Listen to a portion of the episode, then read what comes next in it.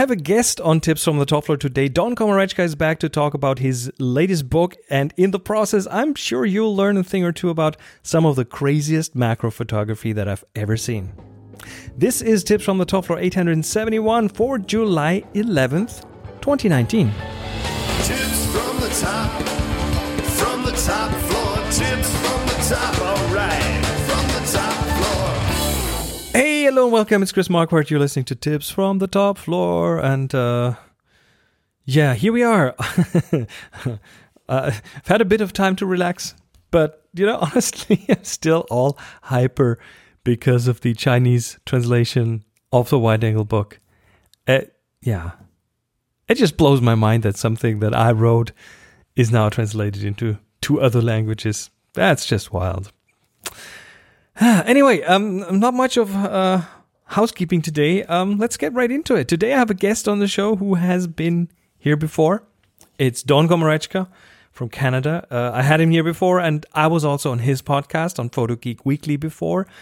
Uh, Don is yeah, he's just a great source of interesting photo experiments. He loves to tinker, but not just that. Uh, I you know I know I know people who tinker, but they never have any any results from it. But he has the results to share and to show. And what's even more important, he loves to share what he does. He he's done like uh, he has his podcast. He has a lot of stuff on YouTube and so on.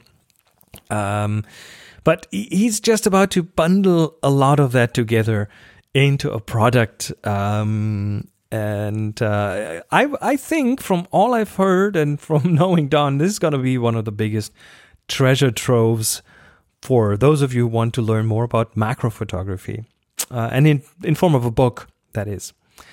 And the Kickstarter campaign for that book is almost over, but I thought before it's finished, I will give you all the chance to learn a bit more about what's going to be in this book. And I guess there's a good chance we'll also learn something about macro photography in the process. So the other day I talked to Don, and here we go. Let me let me roll the tape. So welcome back, Don. How are you? I am wonderful, Chris. Thanks for having me back on your show. I know you've been traveling a lot, so it's been uh, good to nail down a time together. and you're no you're no stranger here on the show. You've been here several times before. Um, just as a reminder, uh, you we talked about your snowflakes uh, photography. We talked about your ice pictures, your frozen bubbles, your ultraviolet photography. Um, so the the crazy professor is back, so to speak. The mad scientist, as it were, which I take as a compliment. Uh, that's that's what I what I meant it as. Um, so yeah, uh, I have you here on the show because um, you have another project going on right now, which is exciting. And it's going is. in a very exciting direction right now. Uh, you have a Kickstarter for a new book out. And um, before we dive into that, just a reminder to everyone, um, or not a reminder, an announcement to everyone that this is very short notice because it's almost over. When this show comes out, it's just a few more days until the Kickstarter is over. So I hope this will still give you a bit of a boost. But what is the book about?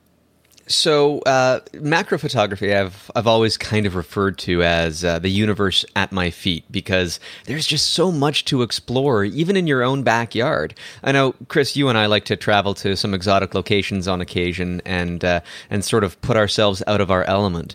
But you can get exactly that same kind of rush uh, just by getting close to bugs and flowers Oh, and yes. exploring snowflakes in the wintertime with unending detail. And it just always seems like the closer you get, the more there is to explore. And uh, so uh, I did a, a book previously we've talked about years ago when I was uh, you know pushing that out called Sky Crystals and it was just on I have it, snowflakes. And and that was uh, crowdfunded as well. Huge success and I sold out. Uh, I'm completely sold through the production run now.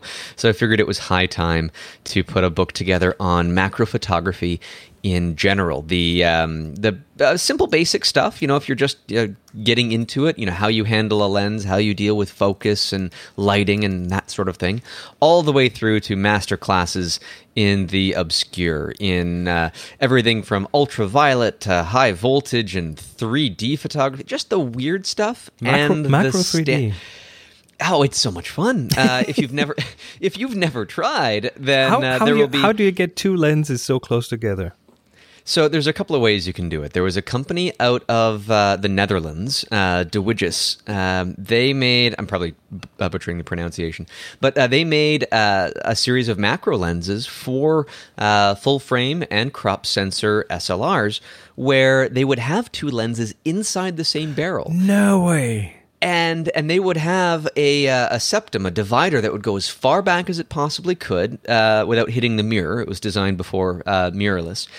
And so you would have half of your sensor for your left eye, half of your sensor for your right eye. That is interesting. And they, they made them in different magnifications. They're they're hard to get now, but um, you can simply, uh, if you're a macro photographer, you might own a focusing rail, and it's a very common tool that will shift the camera forward and backward ever so going. slightly uh, to make your focus uh, a little bit, uh, you know. Uh, tack sharp on the eye of an insect or on the stamens of a flower or something. However, if you use that focusing rail sideways, you can then gently move the camera in a left to right motion, where so long as you have a static subject, uh, you can take uh, you know one image, then move the camera uh, five centimeters to the right and take another image, or even further, depending on how much of a parallax you're looking for. And I've done some macro that way as well, and it works wonders. That is that is cool. It reminds me of a of a guy who um, who I met on a workshop um, who showed me 3D photos that his father had taken from the World Trade Center while it was being built wow. in New York. So so what he did is he put a hard hat on and just snuck on the construction site, and then he went and took uh, indiv- independent photos on different ends of the building, because with this big of a scale, he wanted the the the eye distance to be really far. So and it would feel like you're a giant looking and it down made at the city. exactly. And, and he brought these these printed out 3d things that you put in a little viewer. And it made you feel like you are king kong. It was amazing. So with macro you have to to get them really close together right Yeah, and and so the I've got a number of different uh, dedicated lenses for it, but uh, so long as your subject is uh, is within the stereo window, which means that um, uh, you're going to have some shift from the left and the right, but so long as part of your subject isn't cut off on one eye, which would create a visual artifact when you're Right. viewing it. Um, and uh, so you can shift as much as you can get without having to cut off your subject on one side or the other. Sorry for the interruption we'll continue this discussion right after this Let me say a quick little thank you to this week's sponsor, Honeybook. You know, if you run your own business, you're used to doing it all. But if if you're struggling to get through your to-do list, Honeybook can help. Honeybook is an online business management tool that organizes your client communications, your bookings, your contracts, and invoices all in one place.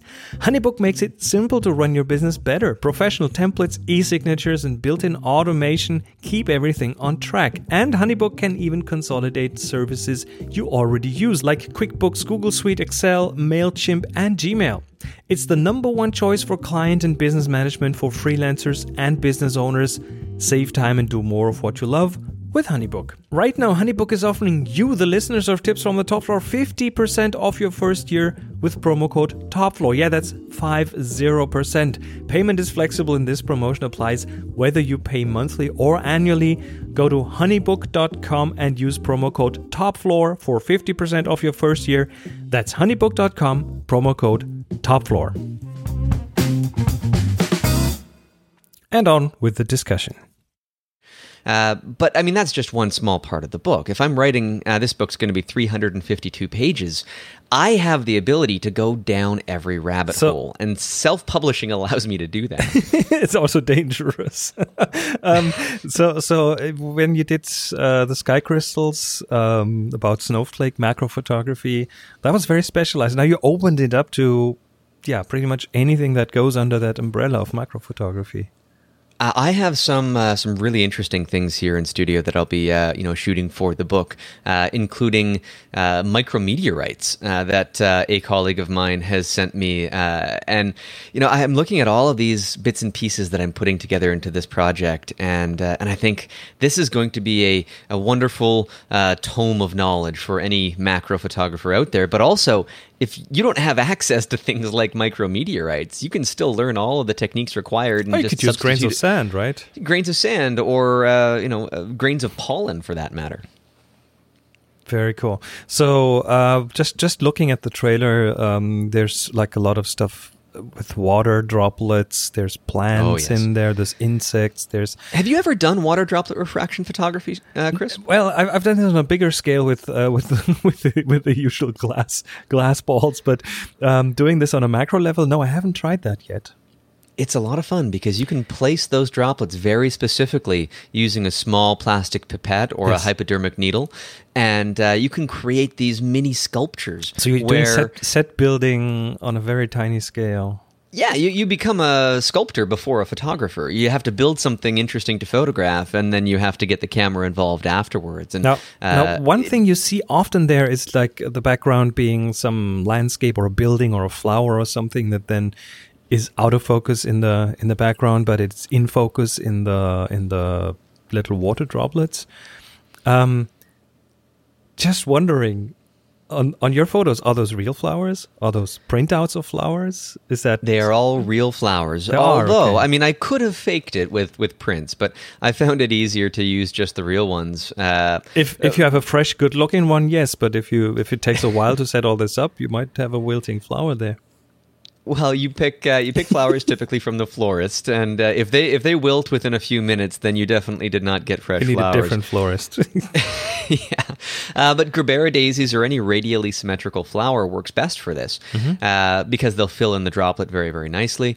And um, you just put it at uh, a couple of inches to uh, uh, to maybe a little bit further away if it's a large flower like a sunflower. And uh, it gives you that nice, soft, out of focus background that comes tack sharp into those droplets like little crystal balls. Yeah. And I actually have some crystal balls here. There's one sitting on my desk that I'm looking at as we uh, as we chat. That's uh, orders of magnitude larger, um, but uh, yeah, you can you can easily substitute in. Um, they call them water beads, which you may have seen in flower arrangements where they put in these little uh, beads. They're tiny little uh, oh, like little pebbles glass almost beads. Yeah. And then they grow as they absorb the water, and then they'll end up having the same refractive index as the water itself. Oh, they are. They're not made from glass. They are some They're not gel, made from glass. gel They're kind of thing. Some kind of gel thing. And uh, so if you if you don't want to get into the really small droplets, you can make your own that are four or five times larger uh, than a regular water droplet could be. And so there's tons of little fun tricks around this stuff. That is wild. So, um, lots of different topics you cover there. What are kind of some some of the, let's say, so, some of the interesting technical issues that you had to solve to to get into these things? Well, as soon as you start getting closer and closer to uh, to your subject, uh, anybody in the macro photography world that's even dipped their toe in the water would realize that your depth of field becomes much shallower. The closer Pretty much you are, disappears. Pretty much uh, you, a fraction of a millimeter once you get like right on top of a subject at some extreme magnifications. And there's no real way around that uh, because uh, at least in camera you can't uh, set your aperture to say f96 and try to uh, compensate for that uh, shallow depth by making a smaller aperture using standard logic that would you know increase your depth. And you'd kind of go back and forth on that. But diffraction comes into play where um, if we put our science hat on for a minute, uh, which I love to do with photography, if we could imagine, um, Chris, in in high school or in college, did you ever play with a ripple tank? Uh, nope, never. What is it? Uh, a ripple tank is just this uh, small little box of water. It's uh, just flat, not very thick, and you make waves and see how those waves interact with objects Mm, within okay. the tank.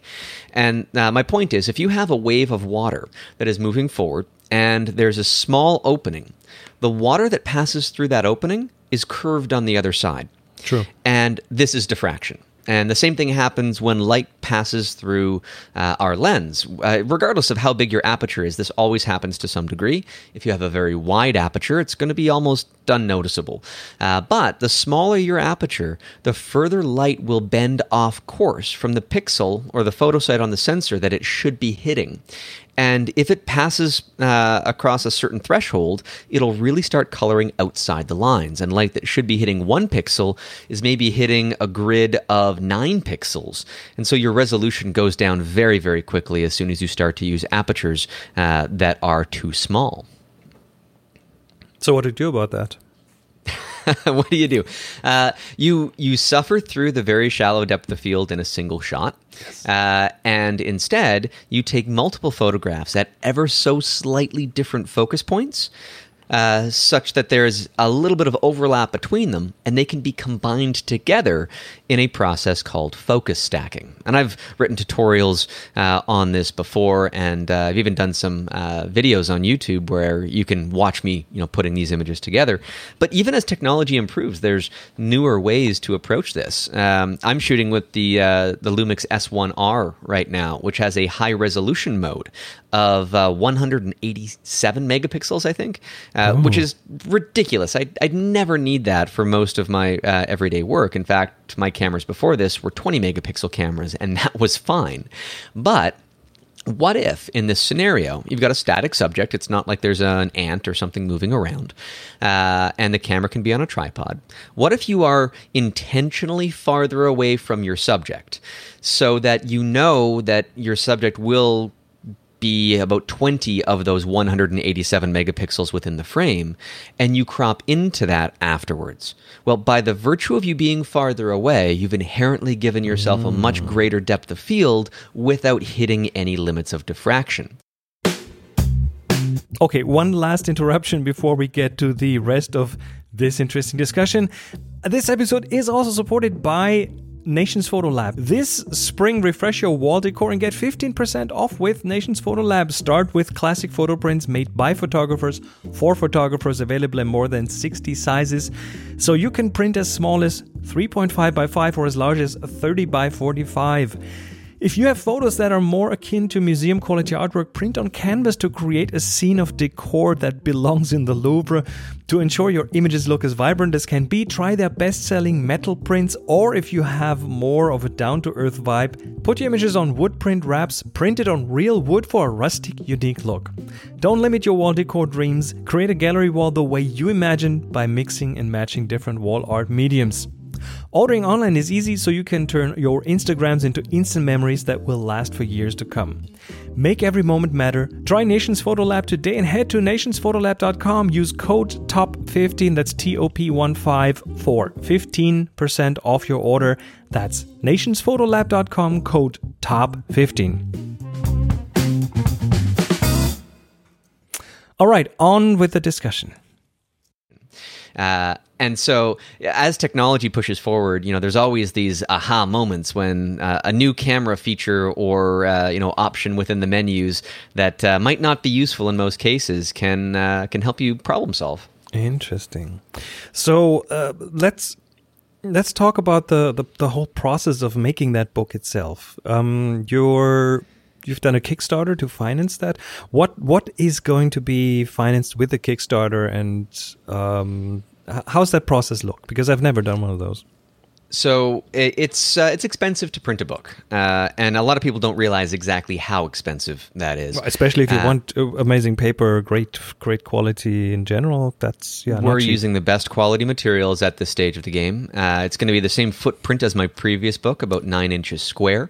Uh, a few more pages, of course, and printed here in Canada. Uh, anything printed outside of China is also inherently much, much more expensive. True. Um, but I'll be able to be uh, at the press facility while it's being printed and be able to sign off on everything, knowing that it's going well. So that there's cost involved in that and shipping. People don't realize how expensive uh, shipping a book from Canada to uh, Indonesia or any of these Or other to you know, Germany. the paper is heavy. Yes. paper is heavy. So uh, about a third of the the funds that I've collected so far have been associated just to logistics. Um, and you know, it's funny. The first time I had done a book, uh, I realized right from the beginning that no publisher would have published it because it was too niche and obscure and uh, I went on uh, exhaustive, detailed rants about snowflake physics that I any publisher would just say absolutely no. This is going to be a you know a seventy page soft cover pocketbook that's going to cost us you know twenty five cents a copy to produce. Um, so I get to take the risk, and I know that I've sort of developed an audience. And uh, if that audience was interested in having this book produced, I had to hit a minimum threshold of around $30,000 in order to print about a thousand copies.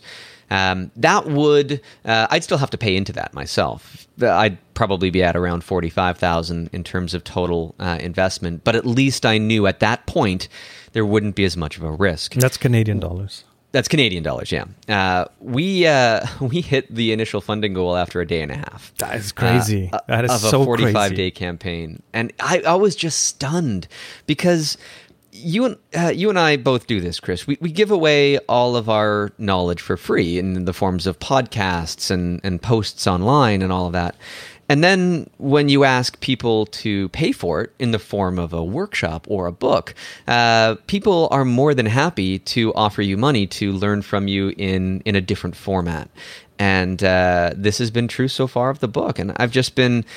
I, I mean, I want to offer. Uh, I'm sure some people that listen to your podcast have already pledged for it, and I want to say sincere thank you so much for supporting uh, at this point. Um, and uh, it basically, it, it allows me to pour more money into the project so that I can print more copies of the book.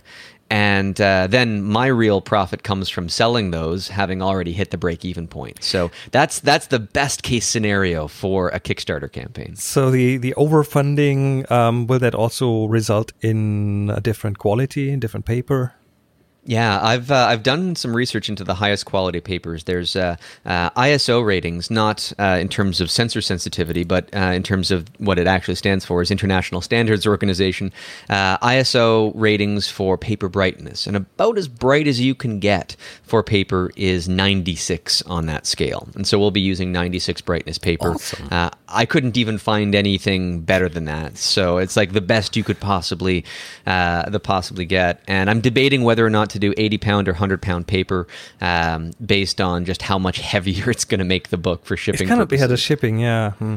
Uh, So one thing I'm I'm I'm personally interested in because uh, I've also been through the process of making books, even though uh, most of them I did with a publisher who who, who just took a lot of work um, that I I dreaded. So it was a good combination.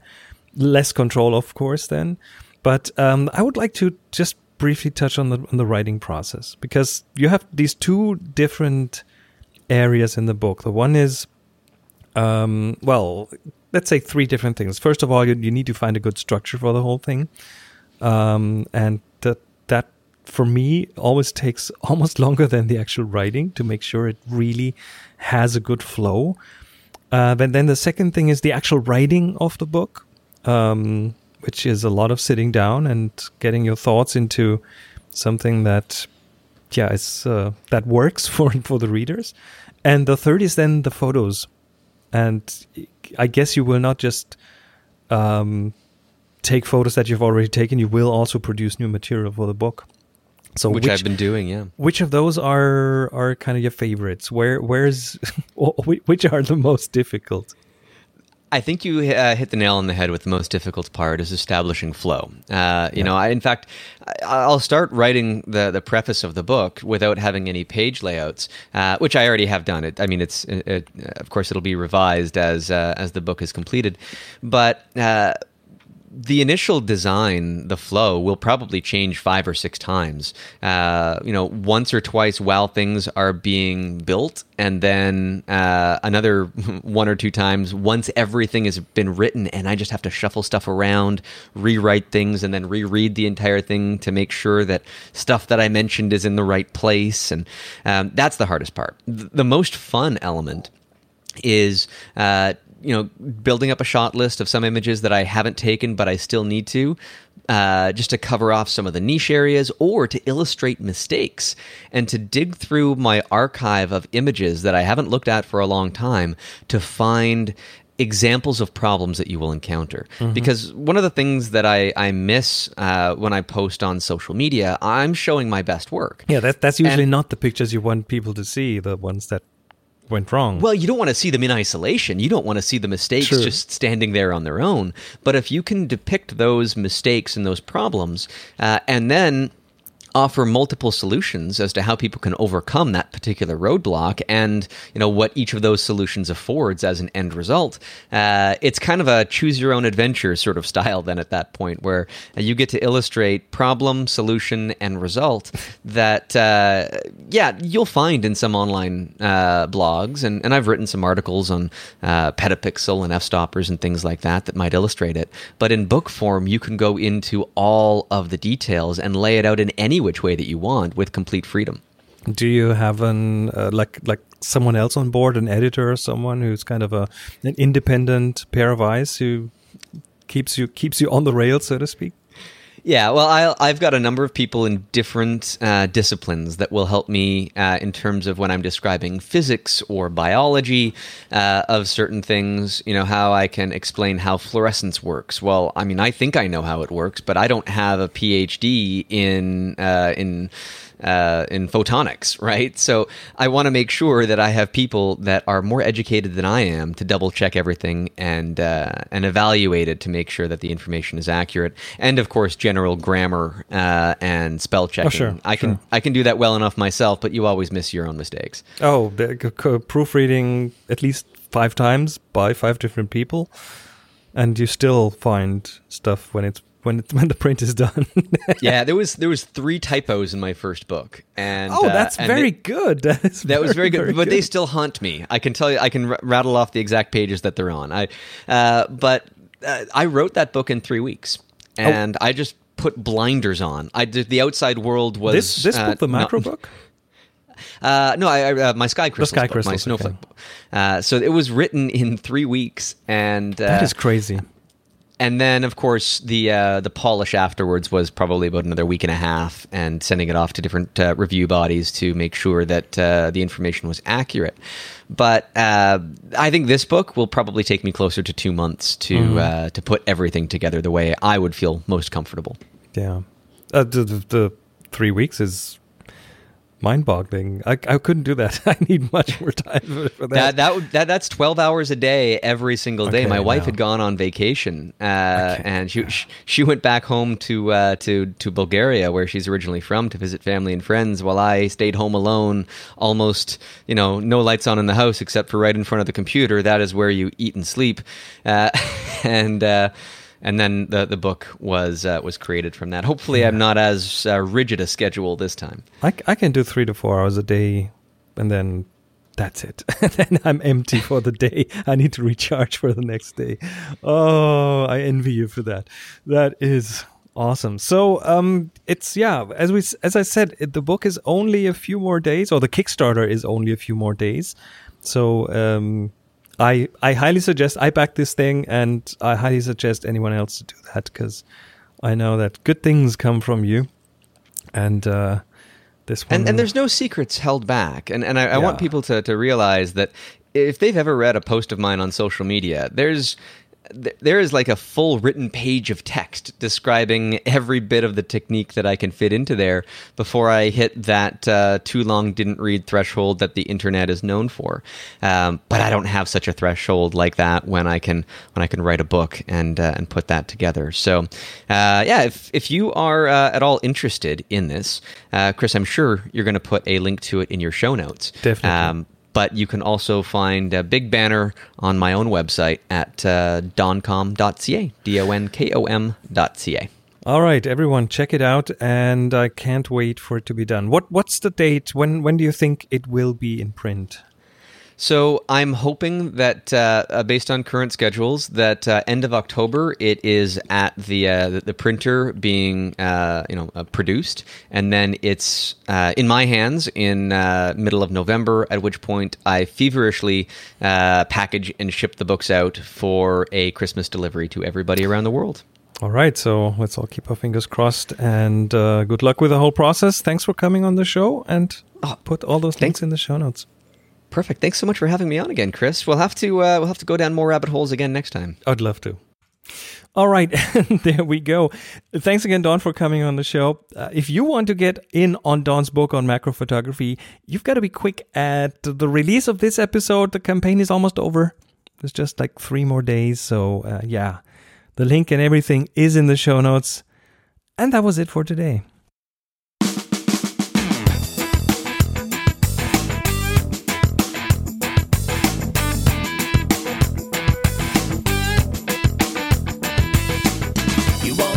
Yep, that was it for this episode of Tips from the Top Floor. Thanks again, everyone, for being around. Thanks again, Don, for coming on the show.